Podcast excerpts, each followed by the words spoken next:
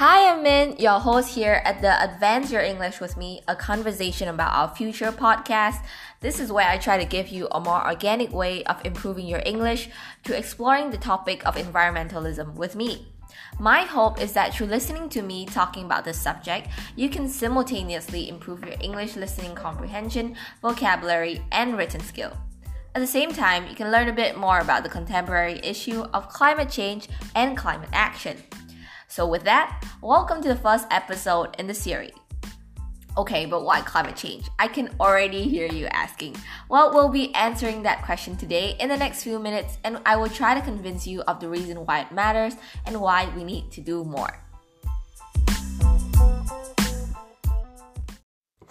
Alright, so climate change. I know it's an awfully loaded word that conjures up all these horrible images about natural disaster, suffering animals and humans. For the longest time, I actively avoided anything that has climate change in its title because it makes me feel so uneasy and uncomfortable. But I've come to a realization that if we don't start confronting this feeling of unease, chances are we'll be facing with a much greater problem that we won't be able to look away as easily. Vietnam, our motherland, is unfortunately one of the most vulnerable countries in the entire world to the impact of climate change. In fact, there have been data from the Global Climate Risk Index suggesting that we are among the six economies worst hit by climate change from 1990s to 2018. And this is understandable, given our diverse geographic profile. We have a 1,800 miles long coastline facing the South China Sea that is exposed to numerous tropical storms and typhoons every year.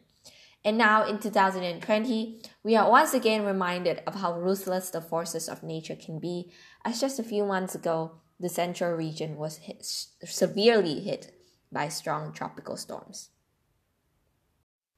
At the same time, in our southernmost region, we have the Mekong Delta, as you may already know, its low-lying nature means it's highly vulnerable to rising sea level, not to mention that the frequent land sinkage only exacerbates the problem. This represents an immense concern for us because this is the so-called rice bowl of our country.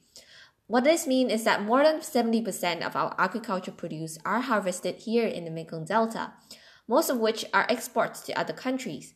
If we were to lose this fertile land to the ocean, not only would our food security be affected, but also our economy with decreasing GDP. At the same time, we face the risk of saltwater intrusion as well. This happened as a result of insufficient flowing fresh water from upstream due to drought and other geopolitical factors, which can also undermine our agriculture yield. At the same time, at the northern region of our country, where many mountains are situated, it's, this is also a very good location that will be. Oh, sorry. The northern region of our country, where many mountains are situated, is also a location that will be more adversely affected by the climate. With deforestation and more heavy rainfalls due to hotter climate, the risk of landslide occurring is also increasing. So, how do you feel after listening to all that? Are you like me when I first learned of this information, completely apathetic? Or are you concerned? If you are, then good. We need more people to be alarmed by the danger our country is facing. But if you aren't, it's alright. After all, we have the right to feel how we feel. I know this information may seem detached from your reality. After all, if you are listening to this podcast with me, chances are your family or yourself is well to do. However, we need to understand that this picture of danger that I just gave you is not another person's bad dream, but your reality.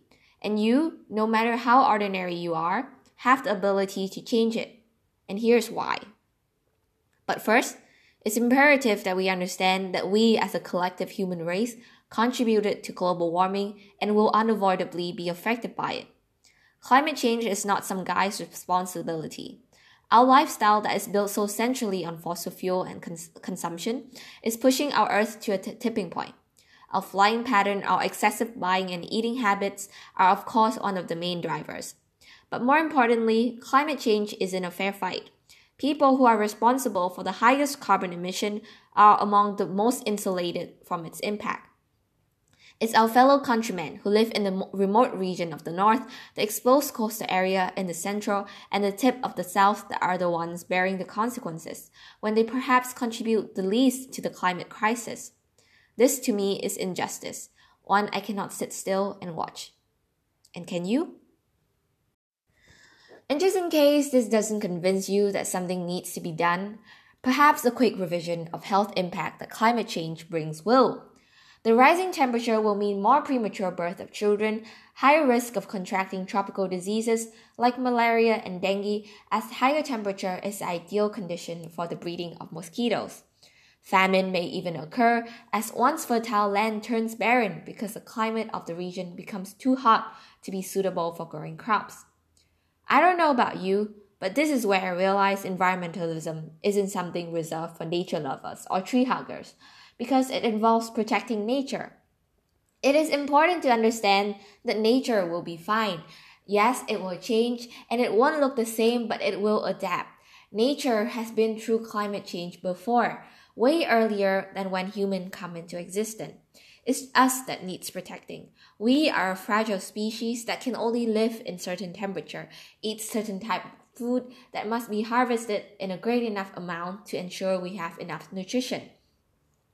Environmentalism is ultimately to protect ourselves.